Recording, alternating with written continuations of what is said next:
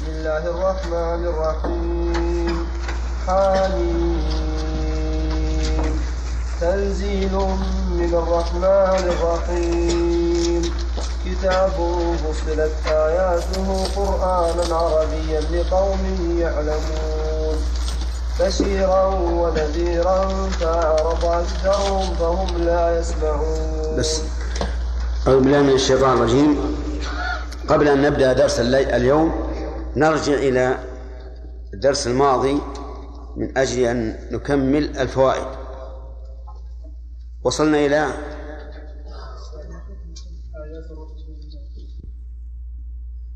ثم قال تبارك وتعالى بسم الله الرحمن الرحيم إلى آخره. البسملة تقدم الكلام عليها كثيرا. وبينا أنها آية من كتاب الله ولكنها ليست آية تابعة للسورة التي بعدها ولا التي قبلها. بل هي آية يبتدأ أو يؤتى بها لابتداء السور. ما عدا سورة براءة. أما أما معناها فإن الإنسان يقول أبتدئ بكل اسم من أسماء الله. وإنما جعلنا المعنى بكل اسم من أسماء الله لأن الاسم مفرد مضاف. والمفرد المضاف يفيد العموم. كل مفرد مضاف إلى معرفة فإنه يفيد العموم. ألم تروا إلى قول الله تعالى وإن تعدوا نعمة الله لا تحصوها.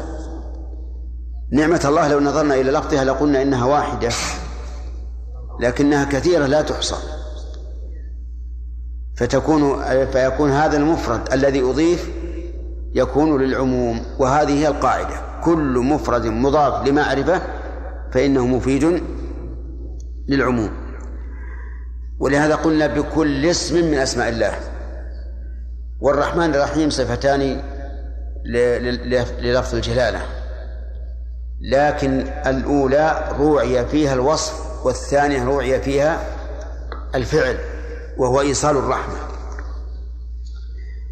أما متعلق هذا الجار المجرور فإنه محذوف ويقدر مؤخرا مناسبا للمقام. محذوف ويقدر مؤخرا مناسبا للمقام.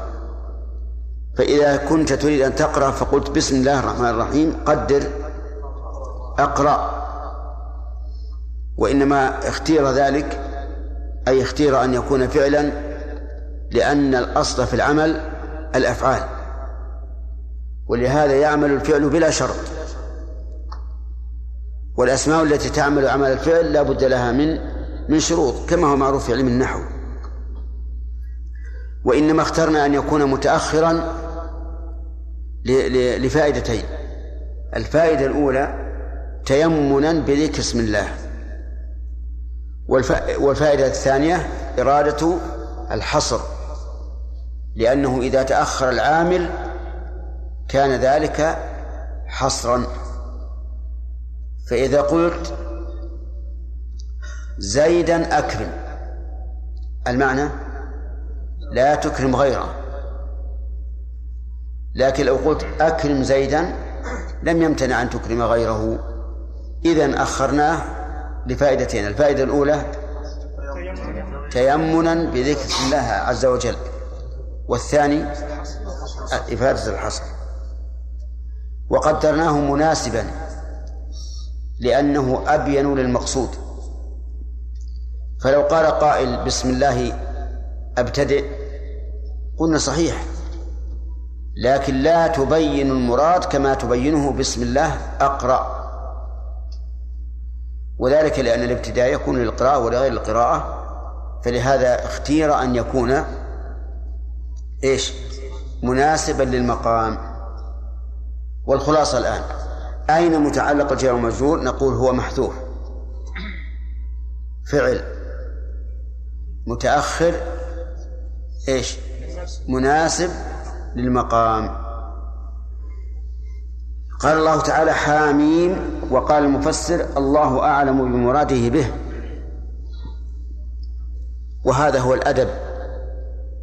مع كتاب الله وسنة رسوله صلى الله عليه وعلى آله وسلم أن الذي لا تعرف معناه قل الله أعلم بمراده به. لقول الله تعالى ولا تقف ما ليس لك به علم إن السمع والبصر والفؤاد كل أولئك كان عنه مسؤولا. ولكن قد يقول قائل إننا نعلم أنه لا معنى لهذه الحروف الهجائية التي توجد في كثير من السور. نعلم ذلك بدلالة القرآن. فقد قال الله تعالى نزل به الروح الأمين على قلبك لتكون من المنذرين. إيش؟ بلسان عربي مبين. واللسان العربي لا يكون لا يكون التعبير بمثل هذه الحروف له معنى في حد ذاته. لو قلت ألف باء جيم حاء خاء ما له معنى. فإذا لم يكن لها معنى بمقتضى اللسان العربي قلنا إن قوله حاميم وألف لام ميم وألف لام راء وما أشبهها ليس لها معنى في حد ذاتها. يرد على هذا إذا لم يكن لها معنى صارت لغوا. وكلام الله تعالى لا, لا لغو فيه. فيقال إنها ليست لغوا وإنما المراد إقامة الحجة على أولئك المشركين حيث عجزوا عن عن الإتيان بمثل القرآن ولا بآية واحدة عجزوا. مع أن هذا القرآن هل أتى بحروف لا يعرفونها حتى يعتذروا ويقولوا إنه جاء بحروف ليست معروفة لنا؟ الجواب لا. القرآن جاء بحروف يعرفونها. قال الشيخ الإسلام رحمه الله ولذلك لا تكاد ترى سورة مبدوءة بهذه الحروف إلا وبعدها ذكر القرآن. وابدأ من أول البقرة إلى إلى أن تأتي إلى آخر السور المبدوءة بهذه الحروف. تجد أن بعدها ذكر القرآن إشارة إلى أن هذا القرآن الذي أعجزكم معشر العرب كان من هذه الحروف. التي تكونون منها كلامكم. وهذا الذي ذهب إليه شيخ الإسلام رحمه الله واضح جدا. وأما القول بأنه ليس له معنى فقد قاله مجاهد بن جبر أعلم التابعين بكتاب الله عز وجل. قال تنزيل من الرحمن الرحيم كتاب فصلت آياته. قال المؤلف رحمه الله المفسر تنزيل مبتدأ كتاب خبره. ولو قيل بالعكس لكان أوضح. لو قيل كتاب من كتاب فصلت آياته تنزيل من الرحمن الرحيم لأنه يخبر بالمعنى عن الذات ولا يخبر بالذات عن المعنى هذا الأصل.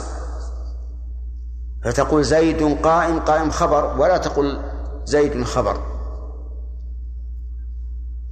لكن ما ذهب إليه المؤلف من الإعراب له وجه يعني ليس ليس باطلا لكن لو قيل إن تنزيل هو الخبر مقدم وكتاب مبتدأ مؤخر لكان أو أوضح وأبين.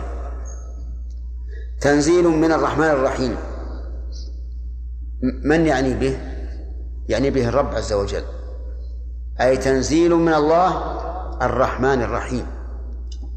لكنه أتى بهذين الاسمين الكريمين إشارة إلى أن القرآن رحمة لأن إنزاله من مقتضى رحمة الله عز وجل. أليس من الممكن أن يقال تنزيل من الله من الله؟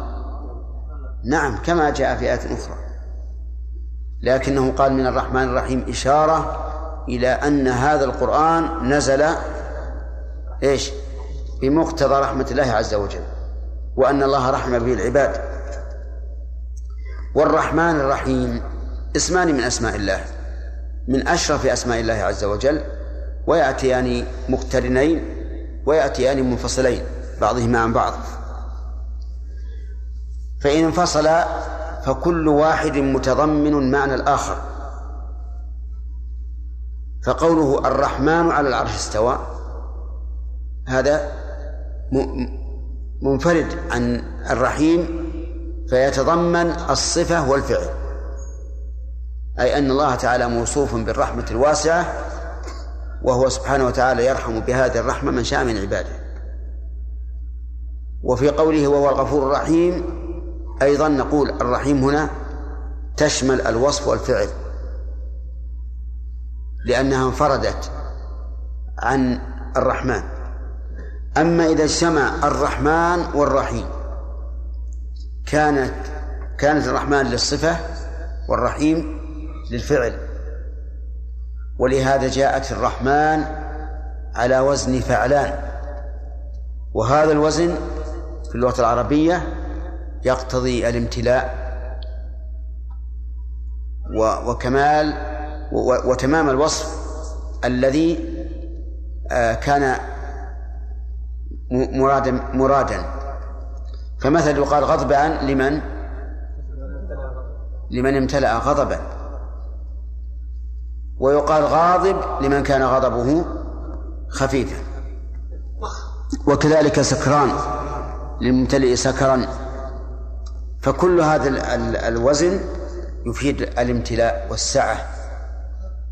أما الرحيم فهي غلب فيها جانب الفعل أي إيصال الرحمة إلى المرحوم. ولهذا جاءت في القرآن الكريم وكان بالمؤمنين رحيما. أي قد وصلت رحمته إلى المؤمنين على وجه مطلق. أما غير المؤمنين فإنه يرحمهم بالمعنى العام. طيب. خلاصة ما قلنا في الرحمن الرحيم قلنا إما أن يذكر الرحمن مع الرحيم أو يفرد أحدهما عن الآخر. فإن أفرد أحدهما عن الآخر تضمن الثاني. وإن ذكر جميعا غلب في الرحمن جانب الصفة وفي الرحيم جانب الفعل. واعلم أن هذين الاسمين الكريمين يدلان على أن الله تعالى موصوف بالرحمة. كما قال تعالى وربك الغفور ذو الرحمة وربك الغني ذو الرحمة. فالرحمة صفته والرحيم اسمه. وهل هذا هذا الاسم مما يتعدى أو من من من المصادر اللازمة؟ يتعدى لقوله تعالى ويرحم من يشاء. ويرحم من يشاء. والقاعدة في في العقيدة أنه إذا كان الاسم لازما لا يتعدى فإنه فإنه يتضمن أمرين إثبات الاسم وإثبات الصفة. وإذا كان يتعدى يتضمن ثلاثة أشياء إثبات الاسم وإثبات الصفة وإثبات الفعل. فكلمة آه، العظيم اسم من أسماء الله. لازم أو متعدي؟ لازم. ولهذا يقال عظم أي صار عظيما. الإيمان الإيمان به يتضمن الإيمان بالعظيم على أنه اسم من أسماء الله. ويتضمن أيضا ثبوت العظمة لله عز وجل. الرحمن يتضمن ثلاثة أشياء. يتضمن الرحمن اسما من أسماء الله. والثاني الرحمة صفة من صفاته. والثالث الفعل أي أنه يرحم من يشاء. وعلى هذا فقس فالإيمان بالأسماء نقول إن كانت متعدية لزم أن تؤمن بالاسم والصفة والفعل. وإن كانت لازمة وجب أن تؤمن بالاسم والصفة. كتاب فصلت آياته. كتاب فعال بمعنى مفعول. أي مكتوب. وبما بماذا هو مكتوب؟ نقول مكتوب في اللوح المحفوظ. مكتوب في الصحف التي بأيدي الملائكة. مكتوب بالصحف التي بأيدينا. أما الأول فدليله قوله تعالى بل هو قرآن مجيد في لوح محفوظ. وأما الثاني ففي فدليله قوله تعالى فمن شاء ذكره في صحف مكرمة مرفوعة مطهرة بأيدي سفرة كرام بررة وأما الثالث فواضح. فكل ما جاء من كتاب فهو يتضمن هذه المعاني الثلاثة. كتاب أي مكتوب في ماذا؟ الله المحفوظ في الصحف التي بأيدي الملائكة في الصحف التي بأيدينا. فصلت آياته بينت الأحكام والقصص والمواعظ. نعم. التفصيل ضد الإجمال يعني أن آيات القرآن مفصلة. لكنها تأتي أحيانا مجملة وتأتي أحيانا مفصلة وإذا فصل المجمل صار الجميع إيش؟ إذا فصل المجمل صار الجميع مفصلا. وقول آياته جمع آية. والآية في القرآن هي كل ما فصل بينها وبين ما سبقها ولحقها بفاصل. ولهذا تسمعون كلام العلماء يقول فواصل الآيات يعني الأماكن التي يفصل فيها الآية عما قبلها وعما بعدها. وهي أعني الآيات الكريمة منها ما هو طويل ومنها ما هو قصير ومنها ما هو ومنها ما هو متوسط. فأطول آية في كتاب الله إيش؟ آية الدين. يا أيها الذين آمنوا إذا تداينتم بدين وأقصر آية طه لكن هذه من من الحروف التي ليس لها معنى كما قررنا. طيب نشوف. ثم نظر ومدهامتان أيهما أكثر حروفا؟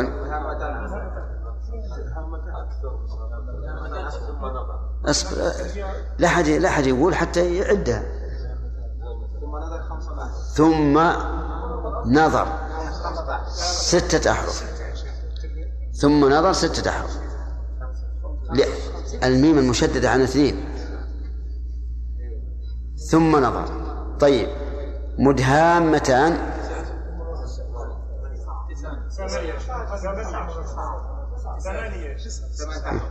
طيب إذن أي أيهما أكثر؟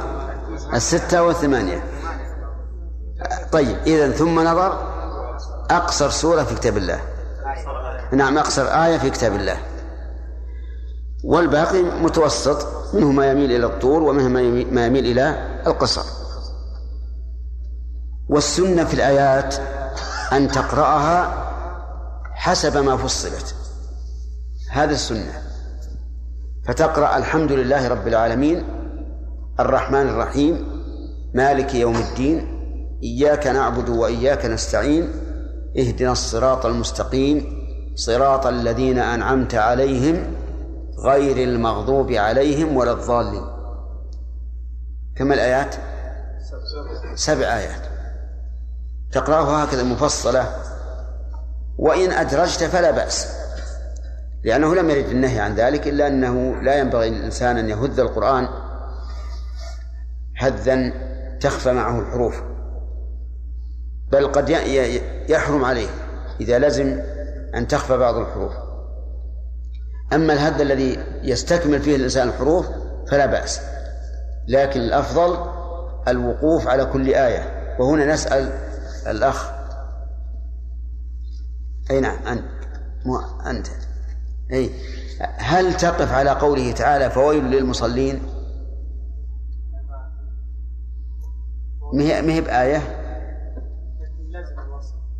ليش؟ ما هو قلنا الأفضل أن تقف على كل آية.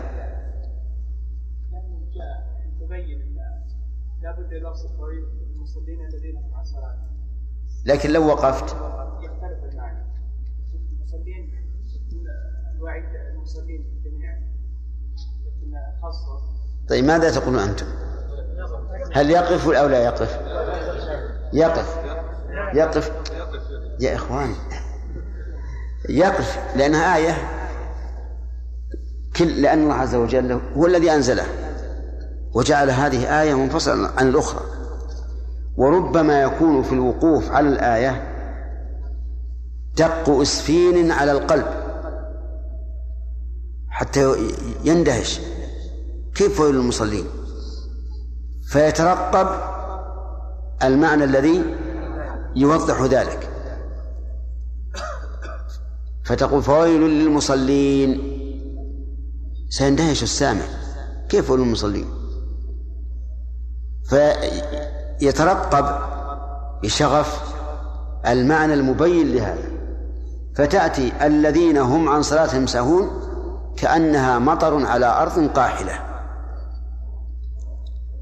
أليس كذلك؟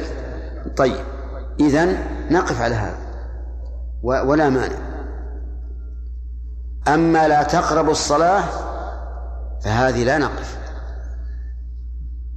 السبب؟ لأنها ليست رأس آية. ليست رأس آية. بل نقول لا تقربوا الصلاة وأنتم سكارى. طيب إذا فصلت آياته. يشمل التفصيل اللفظي والمعنوي. فالتفصيل اللفظي أن الله جعل كل آية مستقلة عن الأخرى. مفصول بعضها عن بعض. والمعنوي التبيين والإيضاح لما كان مجملا. ولهذا أشار المؤلف رحمه الله إلى التفصيل المعنوي فقط. فقال بينت بالأحكام والقصص والمواعظ. ولكن ينبغي أن يقال إنها فصلت من وجهين. لفظي وإيش؟ ومعنوي. فاللفظي أن كل آية فصلت عن الأخرى. هذا اللفظي والمعنوي أنها بينت. وبين ما أجمل منها سواء من من الأحكام أو غيرها. وما أدراك ما يوم الدين ثم ما أدراك ما يوم الدين. هذا مجمل. فصله بقوله يوم لا تملك نفس لنفس شيئا والأمر يومئذ لله. القارعة ما القارعة وما أدراك ما القارعة. مجمل. فصله بقوله يوم يكون الناس كالفراش المبثوث فالتفصيل هنا أي التفصيل أي التفصيل المعنوي يعني بيان القرآن أنه بين ووضح. حتى لو جاء مجملا فلا بد أن يبين. قرآنا عربيا حال من كتاب بصفته. قرآنا عربيا حال من من كتاب بصفته. مفسر المفسر الجلالين رحمه الله يعني جيد جدا. قال إن قرآنا حال فكأن إنسانا أورد عليه كيف تقول إنه قرآن والحال وصف؟ وقرآن ليس وصفا فقال بصفته أين صفته؟ عربيا. قرآنا عربيا. يعني لو لو كانت الآية الكريمة قرآنا فقط ما صح أن تكون حالا. لأن حال لأن الحال لا بد أن تكون من مش لا بد أن تكون مشتقة. اسم فاعل أو اسم مفعول أو ما أشبه ذلك. وقرآن مشتق ولا غير مشتق؟ غير مشتق. فلهذا قال إنها حال من كتاب بصفته. أنتم معنا يا جماعة؟ طيب. إذا بصفته عائد على قرآن. كأنه قال صح أن يكون حالا لأنه إيش؟ موصوف. طيب. فإذا قال قائل كيف تجعلونه حالا من كتاب وكتاب نكرة؟ وصاحب الحال لا بد أن يكون معرفة. قلنا إن هذه النكرة خصصت. في قوله كتاب فصلت آياته. خصصت بالصفة. والنكرة إذا خصصت صارت قريبة من المعرفة.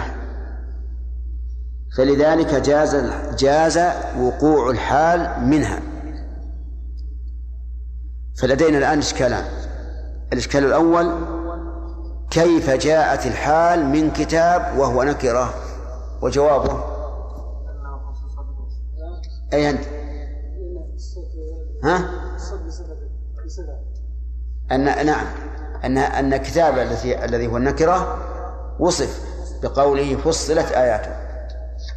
وإذا وصفت النكرة جازت الحال منها. طيب. الإشكال الثاني. الحال قرآنا عربيا. إذا أعربنا قرآنا حالا.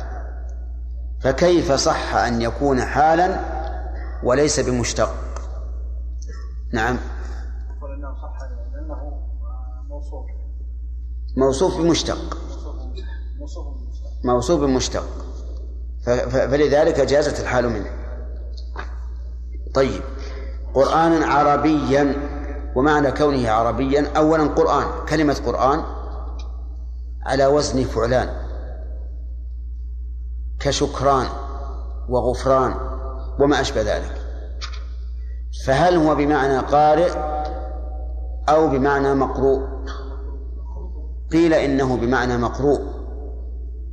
ومقروء هل هو من الجمع أو من التلاوة؟ قيل إنه من قرى يقري بمعنى جمع ومنه اسم القرية لأنها جامعة للناس. وقيل من قرأ بمعنى تلا.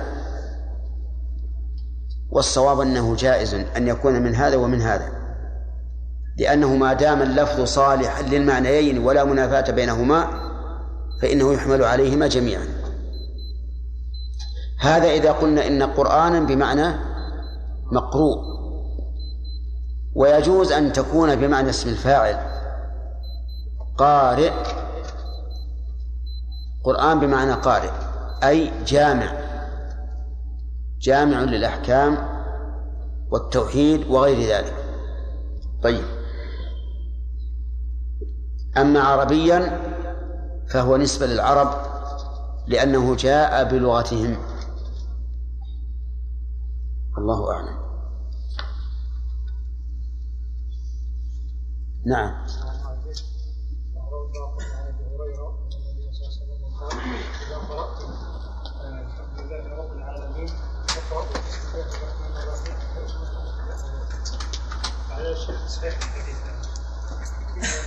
هذا ليس بصحيح. الحديث هذا ليس بصحيح.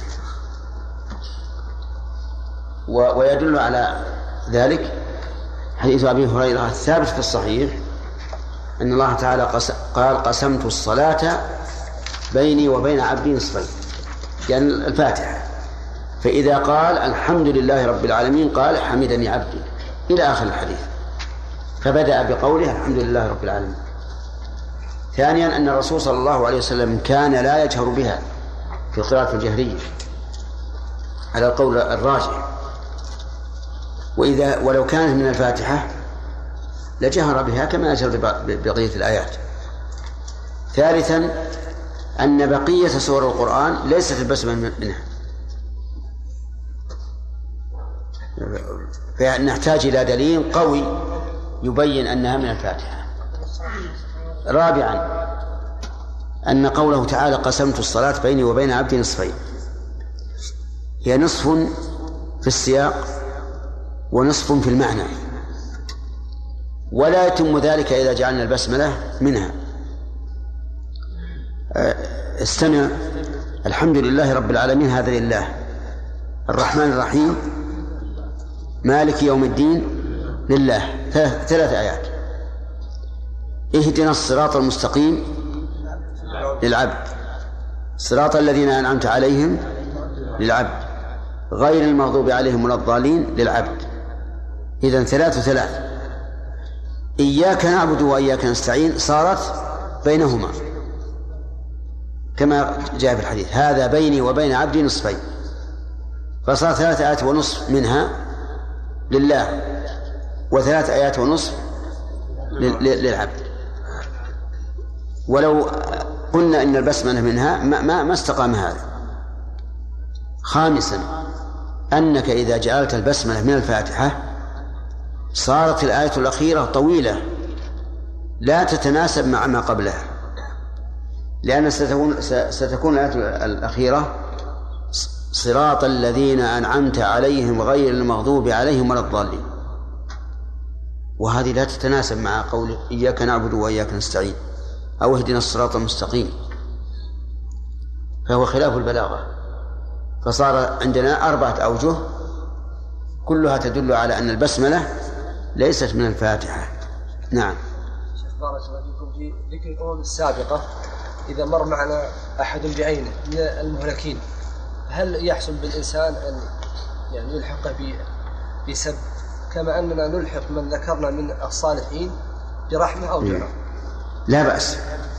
لا بأس إذا إذا تيقن مثلا تقول فرعون لعنه الله. ما في مانع. ما في مانع أم يستحب لا الاستحباب أتوقف فيه. لقول الرسول لا تسبوا الأموات فإنهم أفضوا إلى ما قدموا. إذا الأول المؤمن ليس باللعان فيترك هذا يا شيخ لا اللعان للأحياء. أما هذا لعنته لأن الله لعنه. الرحمن الرحمن الرحيم. الرحمن ذكر بعض المفسرين أنها أعم من من الرحيم. فتشمل الكفار. أما الرحيم فهي خاصة بالمؤمنين يعني صحيح. نعم هكذا ذكر بعضهم قال الرحمن عامة والرحيم خاصة. لكن ما ذكرناه أحسن. ما ذكرناه أحسن وقد نبه عليه ابن القيم رحمه الله. أظنه في بدائع الفوائد نعم عبد الله بن عوض. إذا قلنا أن القرآن بمعنى قارئ اسم فاعل. فينطبق عليه المعنيان يعني بمعنى يعني الجمع يعني والتلاوة يعني كأنه يقص علينا أخبار من سبق أي. لا هم ذكروها أن قارئ بمعنى جامع فقط. لأن حقيقة القرآن ما هو ينطق. يعني ما هو ينطق إن, إن, إن ويقرأ نفسه. لكنه مقروء من جهة التلاوة. نعم. الآيات اللي وردت في القرآن على سبيل المثال يعني في الأيام المداولة في الناس صحيح ورد نهي عن استعماله في غير مكان؟ لا لا. الاستشهاد بها لا بأس بها. لو في غير مكان. إي نعم. أما أن تجعلها يعني تجعل القرآن بدل عن الكلام فهذا حرام. ولهذا ذكر صاحب جواهر الأدب قصة عنونها بقوله المتكلمة بالقرآن الكريم بدلا عن الكلام. وجاب قصة امرأة تخاطب أولادها بالقرآن بالقرآن. إذا إذا قالت غدون قالت آتنا غداءنا ولا أمرتهم يشترون حاجة من السوق قالت اذهبوا بورقكم هذه ابعثوا أحدكم بورقكم هذه المدينة وأشبه ذلك. ثم قال في آخر القصة هذه امرأة لها كذا من السنين تتكلم بالقرآن مخافة أن تزل فيغضب عليها الرحمن. والواقع أنها ذلت تماما. نعم. تجعل تجعل آية القرآن الكريم تنزلها. على أغراضها الخاصة هذا لا يجوز. أما الاستشهاد بالقرآن مثل أن ترى رجلا مفتونا في الدنيا تقول المال والبنون زينة الحياة الدنيا والباقيات الصالحات خير عند ربك هذا لا بأس به. و, و قد جاء في الحديث أن الرسول عليه الصلاة والسلام لما رأى الحسن والحسين وهما يعثران بثوب جديد لهما نزل فأخذهما وقال صدق الله إنما أموالكم وأولادكم فتنة. انتهى الوقت. انتهى الوقت. طيب. أعوذ بالله من الشيطان الرجيم. بسم الله الرحمن الرحيم. حامين تنزيل من الرحمن الرحيم. كتاب فصلت آياته قرآنا عربيا لقوم يعلمون. بشيرا ونذيرا فأعرض أكثرهم فهم لا يسمعون. وقالوا قلوبنا في أكنة مما تدعونا إليه وفي آذاننا وقر ومن بيننا وبينك حجاب فاعمل إننا عاملون. أعوذ بالله من الشيطان الرجيم. آه، ما المراد بقول الله تعالى حاميم؟ هذا من من الاعجاز التي طيب. في رأي آخر؟ وهو.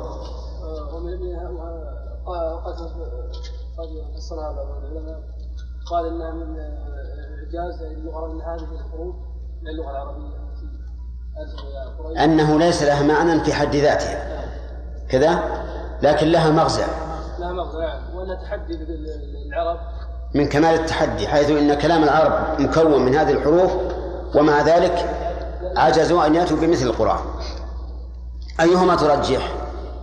كلاهما صح ما يصح كلاهما متباينان. أنه في حد ذاتها لا معنى لها كذا لا كيف لها معنى؟ لها معنى عند ما نعرف عنها اذا رجحت ال- الأول نعم يحيى ما هو؟ يعني. ما هو الثاني؟ لأنه الآن اختلط الحابل بالنابل ها؟ إيش؟ الثاني أنها حروف يعني آه، عربية الله سبحانه وتعالى إنما نزلها ليس له معنى في ذاتها. هذا هو المهم يا جماعة. ليس لها معنى في ذاتها. طيب ما الدليل على أنه ليس لها معنى في ذاتها؟ يلا يحيى نعم لأنه لا يعلم معناه. سبحان الله. صار لها معنى لكن لا يعلم. رجعت عن قولك. يلا محمد. أن هذه حروف العرب يعني يعرفونها وليست لها معاني الله عز وجل يقول بلسان عربي مبين إيه نزل به الروح الأمين على قلبك بلس... لتكون من المنذرين بلسان طيب. وهذه وهذه الحروف بمقتضى اللسان العربي ليست لها ليس لها معنى. حروف هجائية فقط. وعلى هذا فإذا أخذنا أن القرآن نزل بلسان عربي مبين تبين أن هذه الحروف ليس لها معنى في ذاتها. فإذا أورد علينا مورد وقال إذا قلتم ليس لها معنى في ذاتها صارت لغوا فما الجواب؟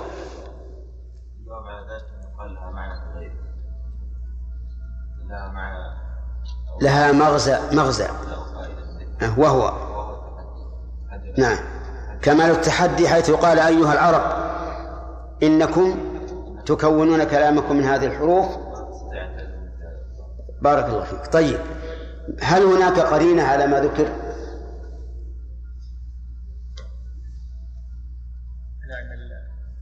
ها؟ على أنها حروف يراد بها كمال التحدي لهؤلاء العرب.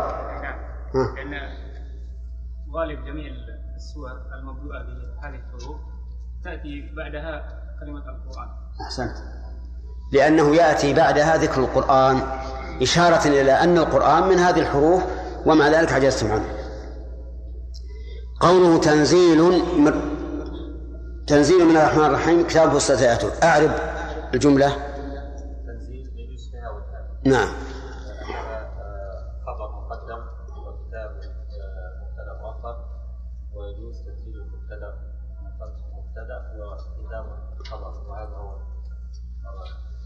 والذي من شعر المؤلف؟ الأول الذي مشى المرء ان تنزيل آه، خبر مقدم وكتاب مؤخر نعم. قل. على العكس. المؤلف ذكر أن تنزيل. نعم. أحسنت. طيب قوله قرآنا عربيا قال إنه حال. حال من كتاب بصفته. إيش معنى هذا؟ يكون جامدا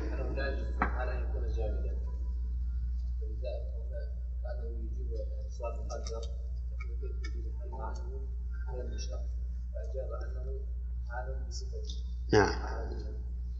أحسنت. تمام.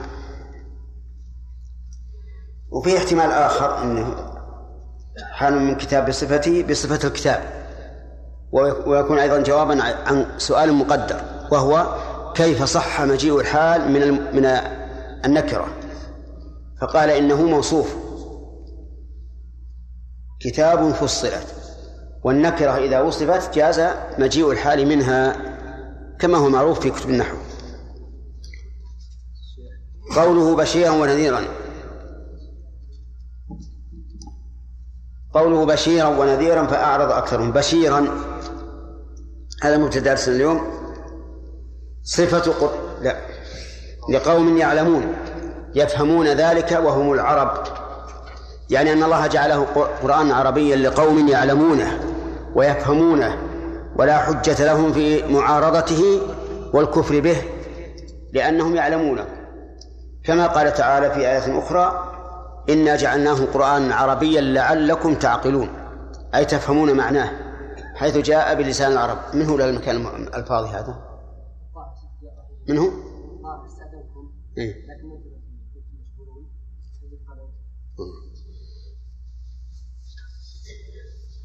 بشيرا بشيرا ونذيرا بس بشيرا صفة صفة قرآنا يعني جعلناه قرآنا عربيا نعم كتابه وصلت آياته قرآنا عربيا بشيرا ونذيرا. بشيرا لمن؟ بشيرا لمن آمن به كما قال تعالى وهدى وبشرى للمسلمين. ونذيرا لمن؟ كفر به. وإن شئت فقل إنه نذير لجميع العالمين كما قال تعالى تبارك الذي نزل الفرقان على عبده ليكون للعالمين نذيرا. المهم أن البشارة خاصة والإنذار عام. وربما يكون خاصا كما قال تعالى وتنذر به قوما لدا يعني الذين كفروا به. انتبهوا. فصارت البشير خاصة بمن؟ بمن آمن. والنذير تكون عامة وتكون خاصة. فما هو البشير؟ البشير هو المخبر بما يسر وسمي خبره بشارة لأن أثره يظهر على بشرة الإنسان ولهذا تبرق أسارير وجهه من الفرح. ونذيرا هو الإنذار هو الإعلام المقرون بالتخويف. الإعلام المقرون بالتخويف. فأعرض أكثرهم فهم لا يسمعون. فأعرض أكثرهم. ألف عاطفة وأعرض يحتمل آه نعم ألف عاطفة وأعرض معطوفة على فصلت يعني كتاب فصلت آياته ومع ذلك أعرض أكثرهم ويحتمل أن تكون الفاء للاستئناف. أي فاء فأعرض أن يعني أنها جملة مستأنفة لا تعطف على ما قبلها. أعرض أكثرهم أي أكثر الذين بلغهم فهم لا يسمعون سماع قبول. هذا نتيجة الإعراض أنهم صاروا لا يسمعون ونفي السماع عنهم لانتفاء فائدته وهو الاتعاظ والقبول. واعلم أن السمع ينفى تارة لعدم أصله وتارة لعدم ثمرته. فقوله تعالى إنك لا تسمع الموتى. هذا نفي لأصله. الميت لا يسمع. وقوله تعالى ولا تكونوا كالذين قالوا سمعنا وهم لا يسمعون. لانتفاء ثمرته لأن السمع الذي لا لا ثمرة له كالمعدوم. وقالوا معطوفة على فأعرض. وقالوا نعم. وقالوا للنبي صلى الله عليه وسلم قلوبنا في أكنة أغطية مما تدعونا إليه وفي آذاننا وقر ومن بيننا وبينك حجاب فاعمل إننا عاملون. هذا والعياذ بالله من شدة عنادهم وكفرهم. قالوا للنبي عليه الصلاة والسلام وهو يدعوهم قلوبنا في أكنة مما تدعون إليه. كقولهم وقالوا قلوبنا غلف يعني الأكنة جمع كن وهو ما يستتر به. وقوله مما تدعون إليه أي من من التوحيد والطاعة والشهادة لله تعالى بالوحدانية ولنبيه بالرسالة. وإنما ذكروا القلوب وبدأوا بها لأنها محل الوعي. وفي آذاننا وقر ثقل يعني فلا نسمع. يعني أننا نستمع إليك على كراهة وبغض. فكأن في آذاننا ثقل سمع. ومن بيننا وبينك حجاب وبينك حجاب. أي حائل يحول بيننا وبينك فلا نراك. فأتوا على كل مدارك الإحاطة. المدرك الأول والثاء القلب والثاني السمع والثالث البصر. وانتفاء البصر عنهم لقوله ومن بيننا وبينك حجاب. وقد جمع الله تعالى بين هذه الثلاثة في قوله إن السمع والبصر والفؤاد كل أولئك كان عنه مسؤولا. وتأمل قولهم ومن بيننا وبينك حجاب. لم يقولوا وبيننا وبينك حجاب. إشارة إلى أن هذا الحجاب ممتد من من عندنا إليك. وعلى هذا فكلما تباعدنا عنك غلظ هذا الحجاب لأنه إذا كان ابتداؤه من عندهم إلى الرسول صار كلما زادت المسافة ازداد غلظه لأن من هنا للابتداء. فتفيد أن هذا الحجاب مباشر منهم إلى الرسول صلى الله عليه وسلم. لكن لو قالوا وبيننا وبينك حجاب لأمكن أن يكون الحجاب في الوسط ولو كان بينه وبينه مسافة. وهذا يدل على غلظ ما بينهم وبين الرسول عليه الصلاة والسلام وبعده. فاعمل إننا عاملون. هذا والعياذ بالله تحدي للرسول عليه الصلاة والسلام فيما يظهر وليس من باب الإباحة بل من باب التحدي. فاعمل على دينك إنا عاملون على ديننا. ويحتمل اعمل لمجاهدتنا لمجاهدتنا فإننا عاملون لمجاهدتك. أيهما أبلغ؟ ما ذهب إليه المؤلف أو هذا القول؟ الثاني أبلغ. أبلغ لأن كانهم يقولون اعمل ونحن سنعمل. وأينا يغلب؟ في هذه في هذه الآيات فوائد. من فوائدها أن نزول القرآن من عند الله. لقوله تنزيل من الرحمن الرحيم. ومن فوائدها أن إنزال القرآن من آثار رحمة الله حيث قال من الرحمن الرحيم. ومن فائدتها إثبات اسمين من أسماء الله هما الرحمن الرحيم. ومن فوائدها إثبات ما دل عليه هذان الاسمان من صفة الرحمة. وقد ذكرنا عند التفسير أن أهل التعطيل نفوا أن يكون لله رحمة. ألم نقل هذا؟ وقلنا إنهم يفسرون الرحمة إما بالإحسان والثواب وهو منفصل وإما بإرادة الإحسان والثواب لأنهم كانوا يقرون بالإرادة. وبينا بطلان هذا هذا القول وأن الصواب أنها الرحمة من صفات الله عز وجل لكنها ليست كرحمة المخلوق. ومن فوائد هذه هذه الآيات أن القرآن فصلت آياته. والتفصيل لعلنا قلنا إنه تفصيل لفظي ومعنوي. التفصيل اللفظي بإيش؟ بالفواصل بالفواصل بين الآيات والمعنوي بالتفصيل في المعنى. إذا ذكر الله تعالى أمرا ذكر نهيا إذا ذكر ثوابا ذكر عقابا إذا ذكر أهل الخير ذكر أهل الشر وهكذا. مثاني ومن فوائد هذه الآيات هذه الآيات الكريمة أن القرآن كل آية منه تعتبر آية على صدق الرسول عليه الصلاة والسلام. لقوله فصلت آياته وآياته جمع. يعم كل فرد على حدة ويعم المجموع. ومن فوائدها أن القرآن نزل باللغة العربية.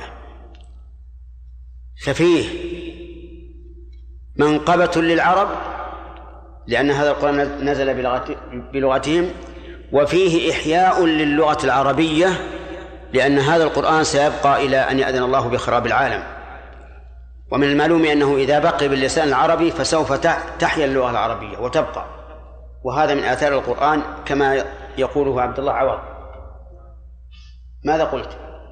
قلت إن في هذا إن القرآن يعني نزل باللغة العربية وأن في هذا بيان أن القرآن سيبقى يعني إلى ان الله بخراب العالم وهذا دليل على أن اللغة العربية سوف تبقى حية. هكذا قلت لا لا ليس هذا المعنى ذكرنا أن في هذا منقبة للعرب أليس كذلك؟ حيث نزل بلغتهم وأن فيه إحياء وإبقاء للغة العربية لأنه نزل بها وهو باق إلى أن يأذن الله بخراب العالم. ومن فوائد هذه الآية الكريمة أنه لا يفقه هذا القرآن ولو كان باللغة العربية إلا ذو العلم لقوله لقوم يعلمون. أما من ليس أهلا للعلم فإنه لا يستفيد من هذا الكتاب شيئا. لأنه أمي. والذي والذي يقرأ القرآن بلا فهم للمعنى هو أمي وإن تلاه لقول الله تعالى ومنهم أميون إيش؟ لا يعلمون الكتاب إلا أماني. فالذي لا يعلم القرآن إلا إلا قراءة فقط كالذي لا يعلم لا, لا يقرأ القرآن ولا فرق. ومن فوائد هذه الآية الكريمة أن القرآن فيه البشارة والنذارة. بشير ونذير. لكن هل هذا موزع؟ أو يمكن أن يكون بشيرا ونذيرا في آن واحد؟ يمكن هذا وهذا. أما على الأول بشيرا ونذيرا فإن نجد من آياته ما هو بشارة للمؤمنين ونجد من آياته ما هو إنذار. وأما على الثاني أن الآية الواحدة قد ينتفع بها أقوام. ويتضرر بها آخرون. اقرأ وإذا ما أنزلت السورة فمنهم من يقول أيكم زادته هذه إيمانا؟ إيه. فأما الذين آمنوا فزادتهم إيمانا وهم يستبشرون. وأما الذين في قلوبهم مرض فزادتهم رجسا إلى رجسهم وماتوا وهم كافرون. ولا تستغرب أن يكون الشيء الواحد ضارا من وجه ونافعا من وجه آخر. القرآن نافع للمؤمنين. ضار لغير لغير المؤمنين. ولا تستغرب هذا. وأضرب لك مثلا حسيا بالتمر. حلو المذاق فاكهة غذاء قوت. يأكله واحد فيتضرر به ويأكله آخر فينمو به مع أنه شيء واحد. هكذا القرآن. ومن فوائد هذه هذه الآيات الكريمة أنه مع وصف القرآن بهذا الوصف الجليل تفصيل الآيات وأنه بلسان عربي وأنه بشير ونذير لم يسلم من المعارضة والإعراض. لقوله إيش؟ فأعرض أكثرهم. ومن فوائد الآيات جواز نفي السمع لمن لا ينتفع به. بقوله فهم لا يسمعون. وكذلك يقال في بقية الحواس لمن لم ينتفع بها نقول إن وجودها كالعدم. فمن لم ينتفع بما رأى نقول هذا لا يبصر. ولو كان له عينان. ومن فوائد الآيات الآيات الكريمة شدة كراهة المشركين لما نزل من الحق. الدليل. أنت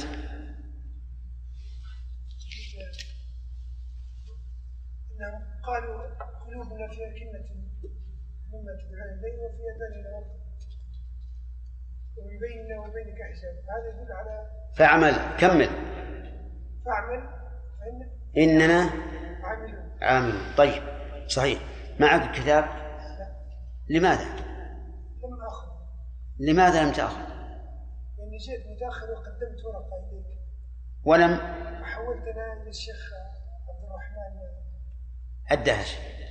ونحن ننتظر اليوم. ننتظر هو اليوم اليوم في في نجران. نعم. طيب.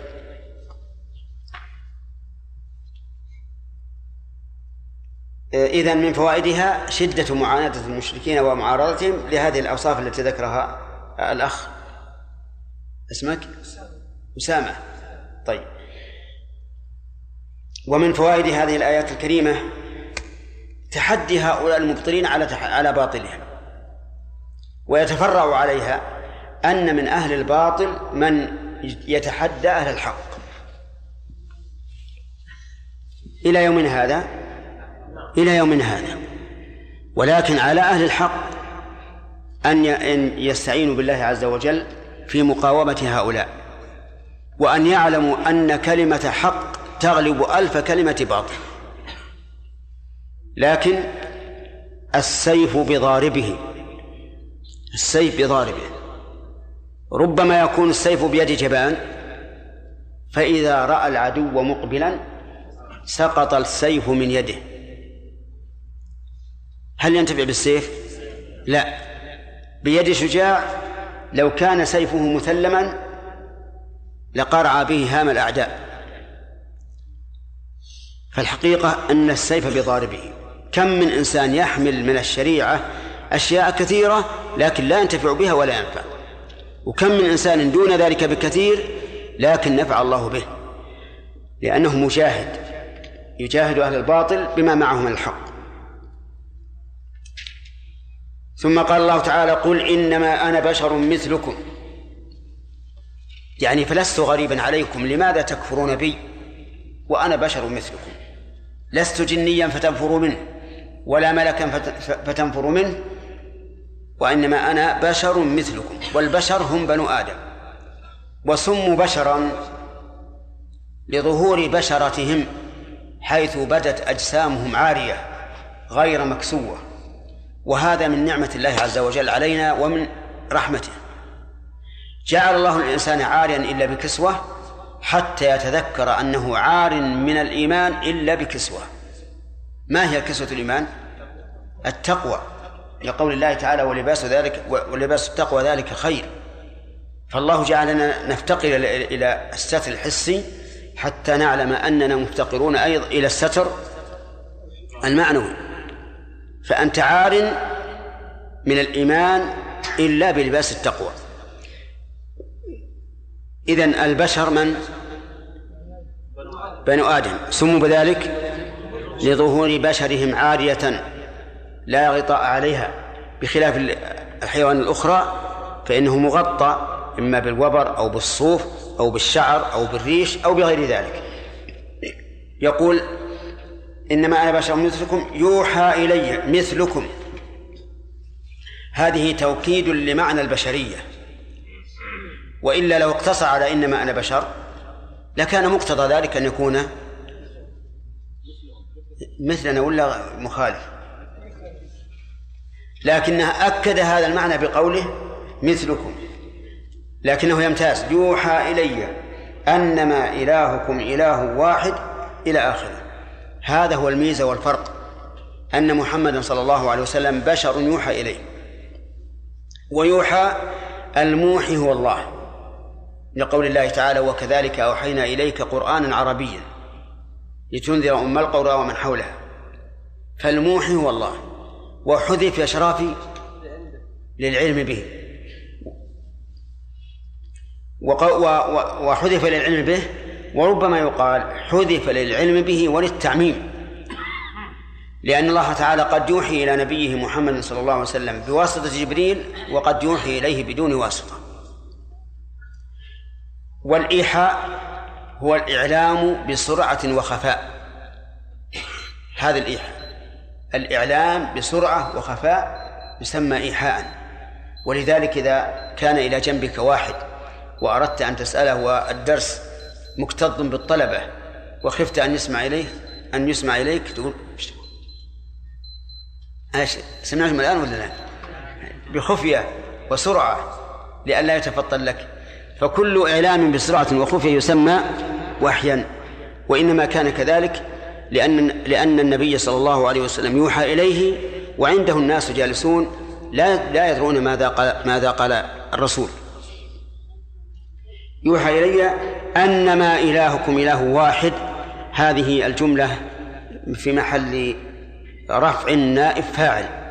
أي يوحى إلي آه، هذا هذا الخبر. أنما إلهكم إله واحد. وأنما أداة حصر. فعلى هذا تكون الجملة متضمنة لنفي وإثبات لأن الحصر هو إثبات الحكم في المذكور ونفيه عما سواه. والآن نتعرض لطرق الحصر أو لبعضها. آه، من طرق الحصر إنما أو أنما هي واحدة. والثاني النفي والإثبات مثل لا قائم إلا محمد. والثالث تقديم ما حقه التأخير. مثل لله ما في السماء ما في السماوات وما في الأرض. والرابع دخول ضمير الفصل. مثل أن تقول زيد هو الفاضل. فإن ضمير الفصل تفيد الحصر. هذه أربعة طرق وهي الأكثر دورانا فاستقيموا إليه واستغفروه وويل للمشركين. استقيموا إليه أي اقصدوا. ولهذا لم يقل استقيموا له بل قال إليه. فضمن استقيموا معنى اقصدوا إليه. فتكون أبلغ من استقيموا له لأن المستقيم للشيء قد يستقيم له وهو في مكانه دون أن يسعى إليه. أما إذا قيل استقيموا إليه فتفيد السعي إلى الله السعي إلى الله عز وجل وقصده وقصده. فلهذا عديت بإلى. فهل هنا ناب حرف عن حرف؟ أو إن الحرف على معناه ولكن ضمن الفعل ما يناسب الحرف. فيها قولان. فيها قولان. قول أن أن الاستعارة في الحرف وقول أن الاستعارة في المتعلق عربي أو عجمي كلامي الآن عربي عينا يشرب بها عباد الله يشرب بها هل العين يشرب بها الإنسان؟ هل يشرب به؟ يعني هل النهر تاخذه مثلا بيدك كذا ترفعه إلى فمك كما يكون الإناء؟ نعم؟ تقول شربت بالإناء واضح. عينا يشرب بها عباد الله. العين تشال باليد ويشرب بها؟ لا. تقول عبد الجميل. طيب. إذا ماذا نقول؟ في هذا رأيان للعلماء. أحدهما أن الاستعارة في الحرف. يعني أن نلبى بمعنى من. يشرب منها عباد الله. والعين يشرب منها ولا لا؟ يشرب منها باليد ولا بإناء ولا بأي وسيلة. القول الثاني أن الاستعارة بالفعل أي أن يشرب ضمن فعلا يناسب الباء. فما الذي يناسب الباء هنا؟ يروى. يروى بها عباد الله. يعني أنها عين ترم تروي. فأيهما أحسن؟ أيهما أحسن؟ ما أقول أيهما أسهل. آه عدلت عن رأيك ولا إلى الآن؟ أنت. ما فيها تصويت الآن. حسن ما ترى. أما إذا قلنا إن نلبى بمعنى من فيها سهلة لأنك تقدر أي حرف مناسب وينتهي الموضوع. لكن إذا قلنا إن نلبى على بابها وأن الفعل ضمن معنى يتناسب معها فحينئذ قد يصعب على الإنسان أن يقدر الفعل المناسب. لكن نقول إن التضمين إن تضمين الفعل معنى مناسبا للحرف أولى أبين لكم ذلك. إذا قلنا يشرب بها عباد الله إن نلبى بمعنى من. فهل استفدنا فائدة لاستعارة الباء بدل من بدل من؟ استفدنا ولا لا؟ ما استفدنا. إذا إتياننا بهذا الحرف يوجب بعض الإشكال. فنكون قد تضررنا. فضلا عن كوننا لم نستفد. لأن كونك تضع حرفا بدل حرف بدون موجب هذا يوجب التشويش والإيهام لكن إذا ضمنا الفعل معنى يتناسب مع الحرف ازددنا فائدة. فإن قولك فإن قولك إن التقدير يروى بها يتضمن الشرب وإيش الذي ذكر ويتضمن الري الري تضمن الري. فاستفدنا فائدة. وهذا الرأي أعني أن الفعل يضمن معنى يناسب الحرف هو الذي ذهب إليه البصريون وأظنه اختيار الشيخ الإسلام ابن تيمية رحمه الله. لهذه الفائدة التي ذكرنا. وانتهى الوقت. انتهى الوقت. أنا أرجو دائما من الطلاب أن يفهموا الفروق الدقيقة هذه. لأن هذه تشحذ الذهن من وجه وتفتح آفاقا بعيدة لفهم لفهم المعاني وزيادة وزيادة الاستفادة. انتبهوا له. نعم. قلنا في أن الحرف لو قلنا أنه بمعنى الحرف الآخر لم نستفد شيئا. نعم. بينما قلنا في غير هذا الموضع في بعض الآيات نعم. مثل قوله تعالى لو صلبنكم في جذوع النخل نعم. قلنا أنها بمعنى على وما نعم. ضمنا الفعل معنى آخر لا هذا هذا ضروري. إن الفا في بمعنى على لكن مع ذلك فيها فائدة أنها جاءت في بمعنى على. ولا أدري هل نبهتكم عليها أم لا. قلنا إذا قال لأصلبنكم على جذوع النخل بعلى. لكان التصليب قد يكون تصليب مع الرخاء مع رخاوة الحبل. لكن في جذوع كأنه شده شدا قويا حتى كأن هؤلاء المصلوبين داخلين فيه. فتس... فنستفيد فائدة. أفهمت؟ نعم. أي طيب. نعم. نعم ما هو بالدرس؟ في النحو. زين. كيف التوسع في النحو النحو يعني هو أصعب من شوف وش اسمه الأخ الكريم؟ سعود. سعود. النحو في الحقيقة ما هو صعب. إلا على إنسان يتصور أنه صعب.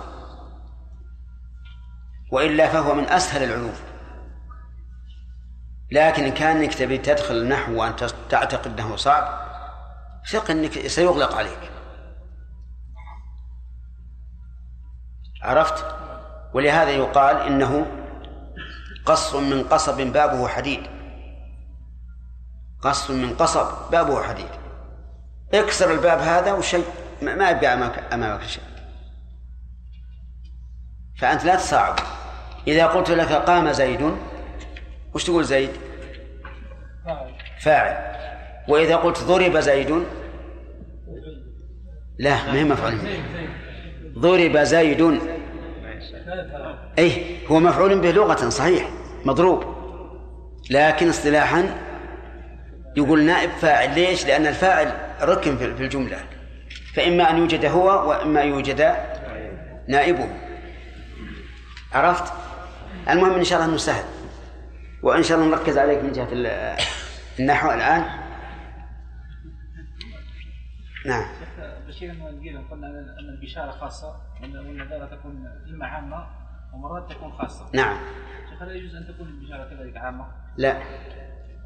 لأن بشر الله عز وجل الكفار أي بشروا بعذاب أليم هذا قالوا أنه من باب التهكم بهم. مثل ما تقول الإنسان تهكم به ابشر بالصوت بظهرك. تهكما به نعم. أحسن الله إليك. هنا قال الله تعالى كتاب فصلت آياته. في آية أخرى الله نزل أحسن الحديث كتابا متشابها مثاني. نعم. والجمع بين هذه الآيات.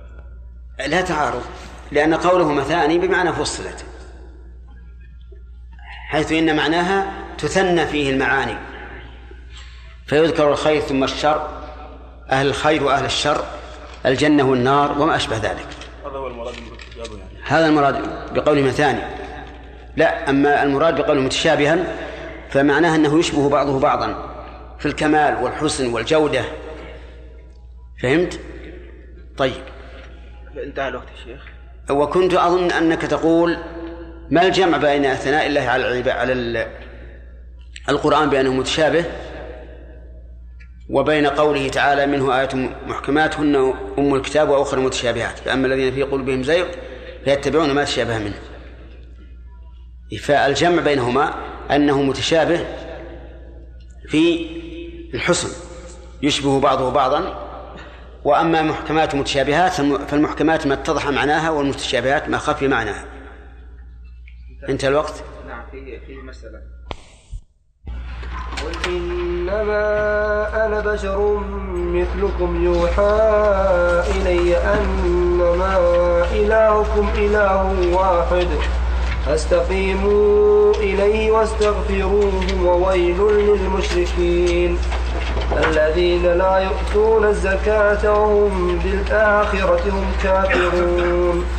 إن الذين آمنوا وعملوا الصالحات لهم أجر غير ممنون. قل أئنكم لتكفرون بالذي خلق الأرض في يومين وتجعلون له أندادا. ذلك رب العالمين.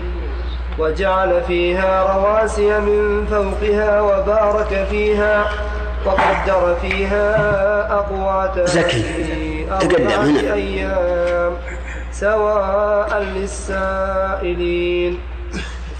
ثم استوى إلى السماء وهي دخان فقال لها وللأرض ائتيا طوعا أو اللي في الرابع. تعالوا هنا. تعالوا هنا ما- في أحد. فقضاهن سبع سماوات في يومين وأوحى في كل سماء أمرها. وزينا السماء الدنيا بمصابيح وحفظا. ذلك تقدير العزيز العليم. إن أعرضوا فقل أنذرتكم صاعقة مثل صاعقة عاد وثمود. بس بس. أعوذ بالله السميع العليم من الشيطان الرجيم. تقدم لنا في قول الله تبارك وتعالى وقالوا قلوبنا في أكنة مما تدعوننا مما تدعونا إليه إلى آخره وذكرنا أن المدارك تكون نعم نعم هل تضمنت الآية هذه انسداد هذه المدارك عندهم؟ كيف؟ وقالوا وقالوا قلوبنا في أكنة مما تدعون إليه. هذا انسداد إدراك إدراك القلب نعم. وهو من الإدراك. والإدراك الثاني من السمع وفي آذاننا وقت نعم. والإدراك الثالث بالبصر ومن بيننا وبينك حجاب. أحسنت. ما الفرق بين التعبيرين من بيننا وبينك حجاب أو بيننا وبينك حجاب؟ الأخ نعم بيننا وبينك الرجال هو أشد من أن يكون الأول أشد من وبيننا وبينك حجاب. كيف ذلك؟ لأن من بيننا وبينك يشتد يشتد الحجاب بينهم بينهما كلما هم ابتعدوا عن يعني يكون الحجاب هذا ممتدا منهم إلى الرسول ولو بعدت المسافة. وعلى وعلى الثاني؟ وعلى الثاني؟ نعم. يكون الحجاب بينهم دون أن يمتد منهم إلى الرسول آه. يكون الحجاب بأدنى شيء ولو بعدت المسافة بينهما. طيب. قوله فاعمل إننا عاملون. المقصود بها إيش؟ أنت. إي نعم. ها؟ تحدي. كان يقول لا نبالي بك. بك. اعمل وسنعمل. كذا؟ طيب. ما هو ال- الذي قرر النبي صلى الله عليه وسلم بالنسبة لهؤلاء في تكذيبهم يعني هل انه من جنس آخر أو ام أم ماذا؟ الذي قرر الرسول عليه الصلاة والسلام بالنسبة لتكذيب هؤلاء هل قال إنه من جنس آخر كالملائكة والجن أو أو ماذا؟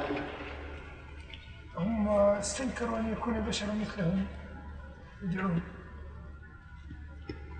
لا. قرر أنه من جنسهم بشر. لكن يمتاز بأنه يوحى إليه. طيب. ما الذي أوحي إلى الرسول صلى الله عليه وسلم يحيى؟ التوحيد أنما إلهكم إله واحد. إيه يعني التوحيد.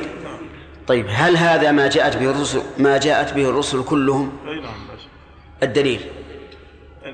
قل إنما أنا بشر مثلكم يوحى لا الدليل على أنه لكل الرسل الدعوة للتوحيد أي نعم قوله تعالى يعني في سورة النحل آه نعم.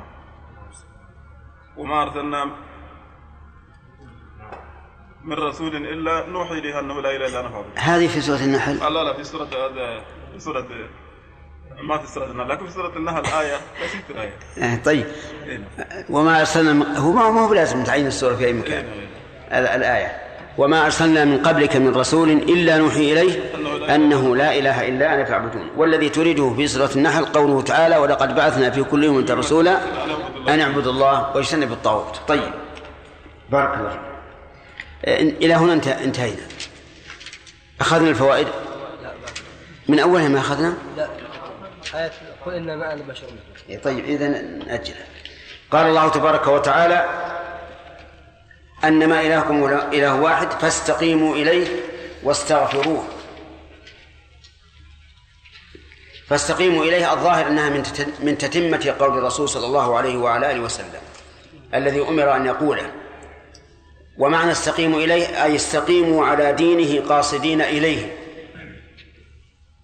فهي تفيد الإخلاص في العمل. واستغفروه اطلبوا منه المغفرة. والمغفرة تتضمن شيئين ستر الذنب والعفو عنه لأنها مأخوذة من المغفر وهو ما يلبسه المقاتل على رأسه يتقي به السلاح. والمغفر متضمن للوقاية وإيش؟ والستر. وعلى هذا فكلما طلبت المغفرة استحضر أنك تريد من الله عز وجل أن يتجاوز عنك فلا يعاقبك وأن يستر ذنبك. استغفروه. أي يطلبوا منه المغفرة وهي ستر وهي ستر الذنب والتجاوز عنه. وويل كلمة عذاب يقول المفسر للمشركين. ويل هذه مبتدأ وسوغ الابتداء بها وهي وهي نكرة أنها للتهديد. فهي كلمة وعيد وتهديد. وقيل إنها واد في جهنم ولكن الأصح الأول أنها كلمة تهديد ووعيد لكل من خالف للمشركين أي المشركين بالله عز وجل. سواء كان إشراكهم في العبودية أو في الألوهية أو في الأسماء والصفات. فمن ادعى أن مع الله خالقا أو معينا أو مشاركا في الخ... نعم أو مستقلا بخلق بعض الأشياء فهو مشرك. ومن عبد مع الله غيره أو رأى بعبادته غيره فهو مشرك. ومن زعم أن أسماء أن صفات الله عز وجل مماثلة لصفات المخلوقين فهو مشرك. واعلم أن الشرك ينقسم إلى قسمين أصغر وأكبر ومن ومن وجه آخر إلى خفي وجلي. وكل هذا معلوم في كتب التوحيد والعقائد. الذين لا يؤتون الزكاة هذه صفة للمشركين الذين لا يؤتون أي لا يعطون الزكاة. والزكاة هنا يحتمل أن تكون زكاة النفس ويحتمل أن تكون زكاة المال. فإن كانت زكاة المال ففيه إشكال لأن ظاهرها يقتضي أن الكفار يلزمهم إخراج الزكاة. ومعلوم أن إخراج الزكاة لا يطالب به العبد حتى يسلم لقول النبي صلى الله عليه وسلم لمعاذ إنك تأتي قوما أهل الكتاب فليكن أول ما تدعوهم إليه توحيد الله ثم ادعوهم إلى الصلاة ثم ادعوهم إلى الزكاة. وهذا يدل على أن الزكاة لا يخاطب بها الإنسان أي بأدائها إلا بعد أن يسلم. أما إذا قلنا إن المراد بالزكاة زكاة النفس فإنه لا يرد على هذا إشكال. لكن يرد على هذا إشكال من جهة اللفظ وهي قوله لا يؤتون الزكاة. فهل زكاة النفس شيء يعطى؟ هذا محل نظر. ولذلك الآية فيها إشكال سواء فسرتها على هذا أو على هذا. وإذا كان فيها إشكال بين معنيين فإننا نطلب المرجح. والراجح أن المراد بها زكاة النفس. المراد بها زكاة النفس. والمعنى لا يؤتون أنفسهم زكاتها. لا يؤتون أنفسهم زكاتها. وفي الحديث أعط نفسي آت نفسي تقواها وزكها أنت خير من زكاها. فعلى هذا نرجح أن المراد بالزكاة الأخ. أي نعم. زكاة النفس. ويكون المعنى لا يؤتون أنفسهم زكاتها بل يهملونها ويغفلون عنها. وهم بالآخرة هم كافرون. هم بالآخرة بالآخرة جار مجرور متعلق بكافرون. وهم مبتدأ وهم الثانية يقول المفسر تأكيد. تأكيد ليش؟ تأكيد لفظي لهم الأولى. والتأكيد اللفظي هو أن يعاد اللفظ أن تعاد الكلمة بلفظها. كما قال ابن مالك وما من التوكيد لفظي يجي مكررا كقولك ادرج ادرجي نعم. لهم وهم بالآخرة هم كافرون. أي جاحدون لها غير مؤمنين لها مؤمنين بها. يقولون ما هي إلا حياتنا الدنيا نموت ونحيا وما يهلكنا إلا الدار إلا الدهر. يعني يموت قوم ويحيا آخرون وما يهلكنا إلا الدهر ولا بعث ولا حساب. في هذه الآية فوائد. منها وجوب إعلام النبي صلى الله عليه وسلم أمته بأنه بشر مثلهم. بقوله قل إنما أنا بشر. ومنها آكدية هذا الإعلان حيث أمر أن يبلغ به أن حيث أمر النبي صلى الله عليه وسلم أن يبلغه على وجه خاص. وذلك أن أن القرآن كله أمر الرسول عليه الصلاة والسلام أن يبلغه. يا أيها الرسول بلغ ما أنزل إليك من ربك. لكن في بعض الأحيان يمر بك آيات يؤمر النبي صلى الله عليه وسلم بتبليغها بذاتها فيكون هذا دليلا على الاعتناء بها وأهميتها وهو كثير مثل قوله تعالى قل للمؤمنين يغضوا من أبصارهم وقل للمؤمنات يغضن من أبصارهن وما أشبه ذلك. فيكون في هذا توصية خاصة بتبليغه وهو دال على العناية به والاهتمام به أنتم فاهمين هذا ولا لا؟ ها؟ القرآن كله قد أمر النبي صلى الله عليه وسلم بتبليغه الدليل يا أيها الرسول بلغ ما أنزل إليك من ربك في بعض الآيات يؤمر النبي صلى الله عليه وسلم بتبليغها على وجه خاص فيقال قل كذا وهذا يدل على إيش؟ على العناية بها والاهتمام بها وأنها ذات شأن خاص. وهنا قال قل إنما أنا بشر مثلكم. أمر أن يبلغ ويعلن بأنه بشر مثلنا. ومن فوائد هذه الآية الكريمة الرد على من قال إن النبي صلى الله عليه وعلى آله وسلم خلق من نور لقوله إنما أنا بشر مثلكم. ومنها من فوائدها الرد على من قال إنه نور. وإنه لا ظل له. يمشي في الشمس فلا يكون له ظل. وجه ذلك تحقيق البشرية بالمماثلة. قل إنما أنا بشر مثلكم. فأي حديث تأتي بمثل هذه الأمور التي توجب أن يخرج النبي صلى الله عليه وسلم عن نطاق البشرية فإنها موضوعة مكذوبة. لأنه بشر مثلنا ومن فوائدها أن النبي صلى الله عليه وسلم يلحقه الحر والبرد والجوع والعطش والخوف والأمن وغير ذلك من مقتضيات البشرية. لعموم قوله إنما أنا بشر مثلكم. تحقيق البشرية بالمثلية؟ حتى لا يقول قائل إن هذا مجاز. فأكد هذه البشرية بالمثلية.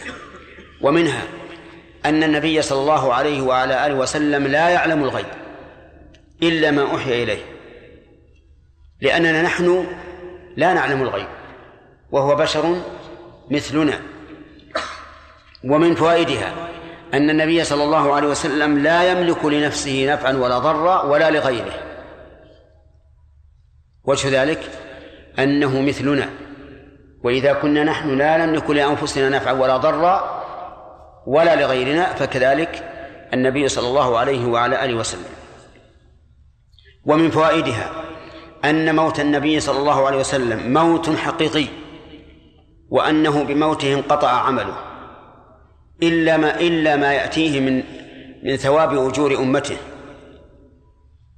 لقوله إنما أنا بشر مثلكم. والمماثلة تقتضي المساواة من كل وجه إلا ما خصه الدليل. وبه ينقطع آه، أمل كل من طلب من الرسول صلى الله عليه وسلم أن يشفع له.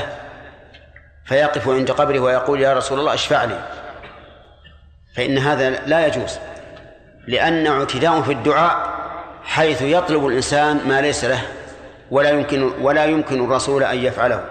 صلى الله عليه وعلى آله وسلم لأنه مات وإذا مات ابن آدم انقطع عمله لا بالدعاء ولا غيره.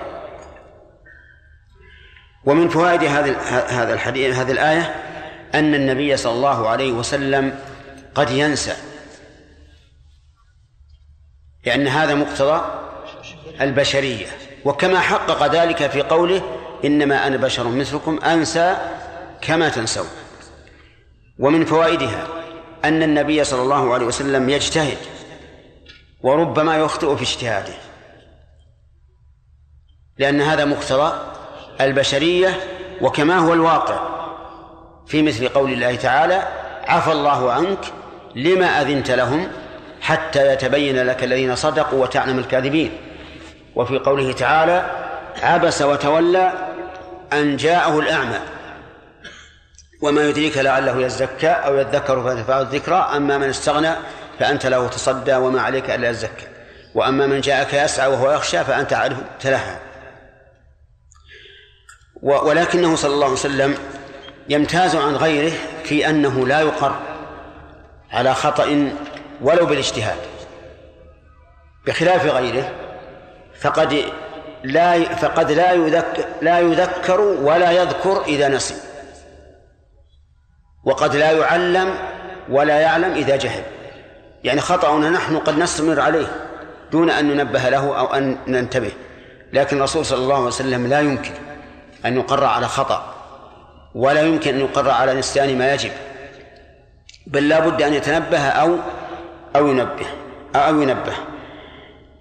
ومن فوائد هذا هذه الآية الكريمة إثبات رسالة النبي صلى الله عليه وعلى آله وسلم وتؤخذ من قوله يوحى إليه لأن لأن النبي يوحى إليه لأن الوحي لا يكون إلا لنبي.